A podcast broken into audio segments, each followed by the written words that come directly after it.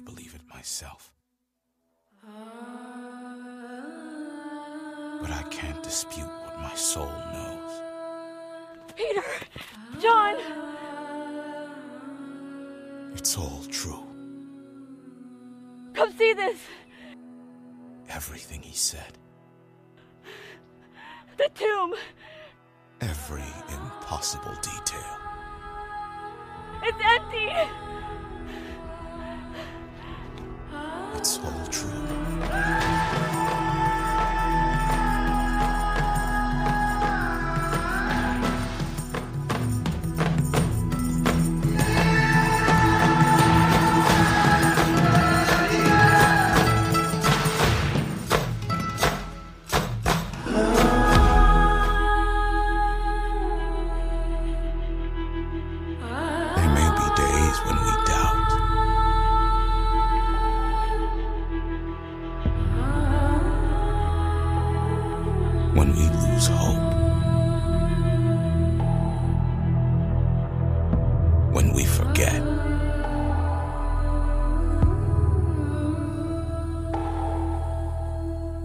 There may be days when we deny.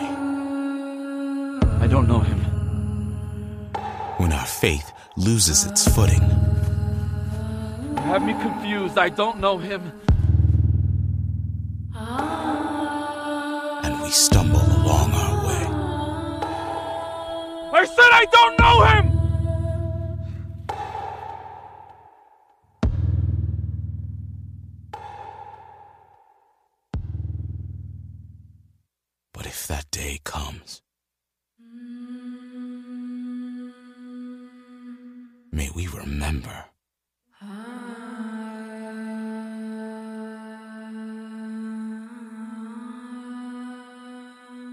What has been found.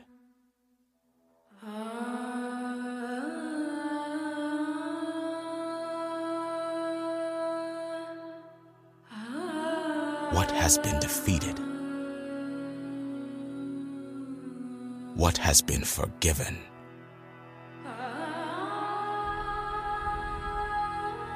What was once dead has new life. What was once old has been made new.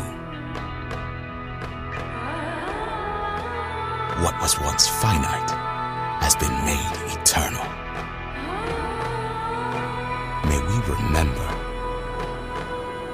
and follow the risen way.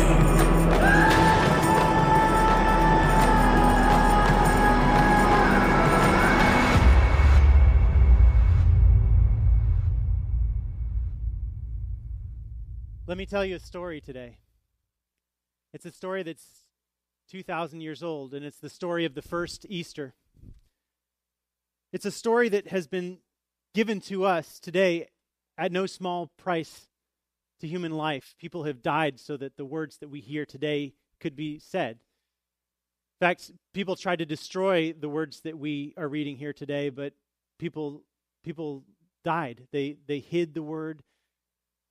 Sometimes they were uh, crucified as well because they too decided that the words that we hear today are important enough for us to for for them, for them to be passed on. So the words that we're reading today are actually probably more valuable than gold, definitely. More valuable than diamonds. Isn't that a strange thing to think about? The words that we read here today are more valuable than, a, than your car or your house or your bank account or even the National Reserve, I would say, of the United States. This, these words are precious. So many people have fought so that we could hear these words today. And so I, I want you to take in this story as they would have heard it in that first Easter, one year after Jesus had been risen from the dead. Let's read this story in the Gospel of Luke, chapter 24, verse 1 through 12. This is the story of the first Easter. But on the first day of the week, at early dawn, they came to the tomb. They, by the way, are the women that followed Jesus. They're the women that have gathered together, and they are going to take care of the body of Jesus that is now dead. It says that they were taking the spices that they had prepared they found the stone rolled away from the tomb. But when they went in, they did not find the body. Now, while they were perplexed about this, suddenly two men in dazzling clothes stood beside them. And the women were terrified and bowed their faces to the ground. But the men said to them, Why do you look for the living among the dead? He is not here, but has risen. Remember how he told you while he was still in Galilee that the Son of Man must be handed over to sinners, must be crucified, and then must rise again on the third day. Then they remembered his words, and returning from the tomb, they told all this to the eleven and to all the rest. Now it was Mary Magdalene, Joanna, and Mary, the mother of James, and the other women with them that told this to the apostles. But these words seemed to them to be an idle tale, and they did not believe. But Peter, he got up and he ran to the tomb. Stooping and looking in, he saw the linen cloths by themselves. Then he went home amazed at what had happened. This is the word of the Lord, and we all say, Thanks be to God. Amen. Now, this story is a strange story, this particular portion of the story of the gospel of Jesus, because it starts out with this really broken scene. You might think this is not a painful, painful narrative right here, but it's really sad. The women that are going to the tomb are going to a tomb of the one that they followed. Jesus, who they had put their trust in and who they had so much faith in. And, and they're going to the tomb to take care of the dead body. So that means that they've come to grips with the fact that Jesus is dead, that Jesus is no longer going to be alive in their life. And also, that means all of the promises that Jesus had given to them about their future and the hope and the good things that would happen in their life, they had basically given up on those. And so they're going to the tomb just to kind of piece together the remnants of what was what was left of their relationship with Jesus. I don't know, as just a show of hands, how many people have lost someone close in their life before? Is any a lot of you? Quite a few. So you know what it's like to have to try to recover from the loss of someone you really love. And this is fresh. This is 2 days in. This is real pain. This is real grief. And so they go to the tomb with these spices that they had prepared to take care of the body of Jesus. And it was especially painful because Jesus died on a Friday, and then there was Sabbath. They weren't allowed to go and take care of the body of Jesus. And then they had to wait a whole day longer than they should have to go and see Jesus' body and to take care of it. But they got to the tomb and they found that this enormous stone, this huge stone, had been rolled away from the entrance of the tomb. And you imagine they started to think to themselves, and the other scriptures tell us that they thought immediately, oh no, someone has, someone has messed with the tomb of Jesus. Not only has he been crucified and killed unjustly and incorrectly, he was a totally innocent person, he was killed, and now they've messed with the tomb of Jesus, and they were just even more broken. And they go in and they think, well, let's just go and see what happened to the body of Jesus. I hope they didn't do too much to it. So they go inside and they look in and they find out that the body's not there and they're crushed. The words here are perplexed, but the actual Greek translation has a lot of other meanings. Some of them, and I like this one, is at a complete loss. Have you ever just lost something really, really, really important? Or as some of you now, now I know you know, when you lose someone you love there is just this sense of loss. You'll just never get it back again, right? That thing will never be replaced in your heart. And so they're in this place, this dark, dismal cave. When you say tomb, it's not, not like a crypt even here at the cemetery, it's, it's a cave that they went into. And then something happens. Something bizarre happens. Two supernatural beings appear inside of the cave. And I don't know about you, but I've I've thought I've encountered supernatural beings, and I have cowered in fear when I when I thought that was happening in my life. But this really happened in their life. And these two supernatural beings, or as the Gospel of Luke likes to elegantly call them, two men in dazzling clothes. Uh, well, he wasn't he wasn't the the most uh, poetic writer of the Gospels. But these two supernatural beings appear before them, and it says that the women were so afraid. Can you imagine being this afraid? So afraid that they bowed with their faces all the way to the ground. that their faces were on the ground like this, in fear inside of the tomb. And these men say to these women, they say, This is a better, I mean, if you're a Hollywood writer, I'm sorry, the best line's already been taken, period. He is not, why are you looking for the dead among the living? Oh. Coen brothers wish they came up with that line, don't you think? Why are you looking for the dead among the living? They must have turned their heads a little bit and thought, What? And then he said, the, the two men said, He is not here, he has risen. And then they listened a little closer. And then they said something really strange because these words were words that only they and Jesus would have known about.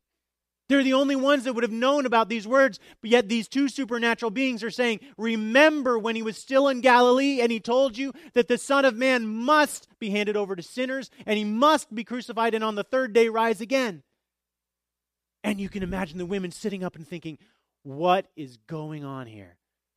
and remembering that, yes, Jesus did say those words, and Jesus is not there. And instead of all of their hopes and dreams being dashed and diminished and destroyed, now they are coming true. And actually, all the things that Jesus said he was and, and did are now being fulfilled. You know, C.S. Lewis actually said that Jesus Christ was either exactly who he said he was the Son of God, the Savior of the world, or he was a raving lunatic and a very evil person. Because if he wasn't, he'd, he'd be a liar. He'd be an outright liar if he wasn't who he said he was. And these women must have at least crossed their mind as they walked to the tomb that day before they found out that Jesus is risen, thought maybe all of this was just a delusion. Maybe we had just gotten worked up about this whole thing. And then they discover that everything that he said was true and then some. Now they go back with this kind of faith. And I don't know if you've ever had something miraculous or exciting happen in your life, and that's a beautiful kind of faith. But this is a different kind of faith. This is a kind of faith where they have just discovered that so much more is true for them in their life. That the miracle of what they have just experienced means that a billion more miracles are possible. And they go back with their hearts beating. They're just excited to share this faith. I don't know if you've ever encountered someone that's just come back from a worship service and they just found Jesus.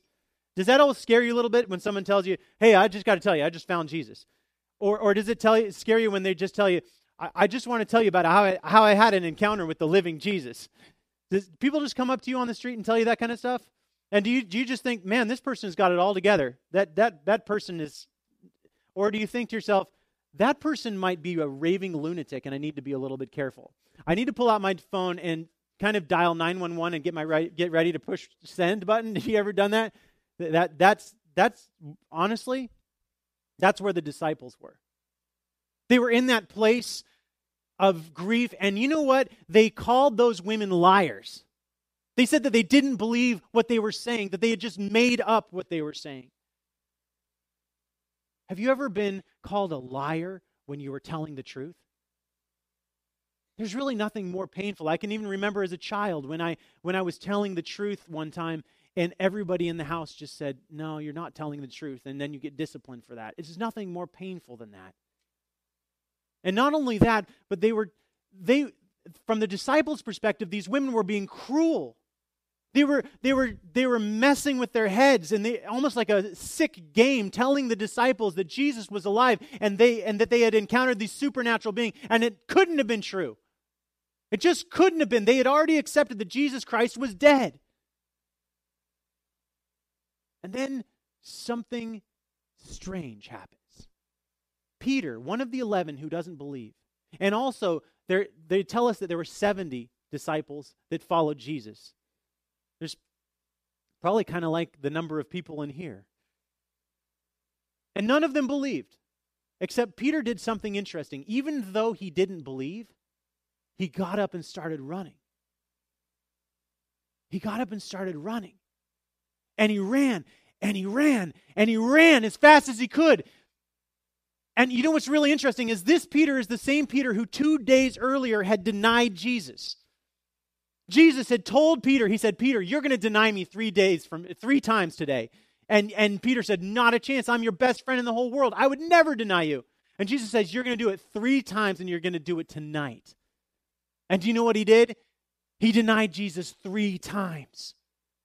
And Peter must have walked in there running to the, sorry, run to the tomb with this guilt, thinking that, you know what? Those people at the trial of Jesus came to me and said, you know what? Hey, Peter, everybody's telling these stories about Jesus. Can you verify whether they're lies or whether they're true? And Peter had every opportunity to tell everyone that they were complete fabrications and lies. But you know what he said? He said, I've never heard of the guy in my life. And they said, You know what? Really? Come on. If you come in here, you can get this guy off the hook. Why don't you come and vouch for this guy? No, sorry, I don't know who that guy is.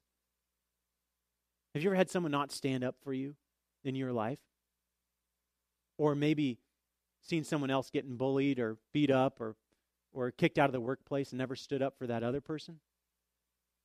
It's painful. There's a lot of brokenness that happens in those experiences. And then we have Peter running to the tomb, convinced that this couldn't have happened. And as he gets to the tomb, he sees that the stone has been rolled away. And you can imagine for a second, he starts to think, what if what they are saying is true? What if what the women have told me that Jesus is risen, that supernatural beings appeared and said it is true? What if that is true?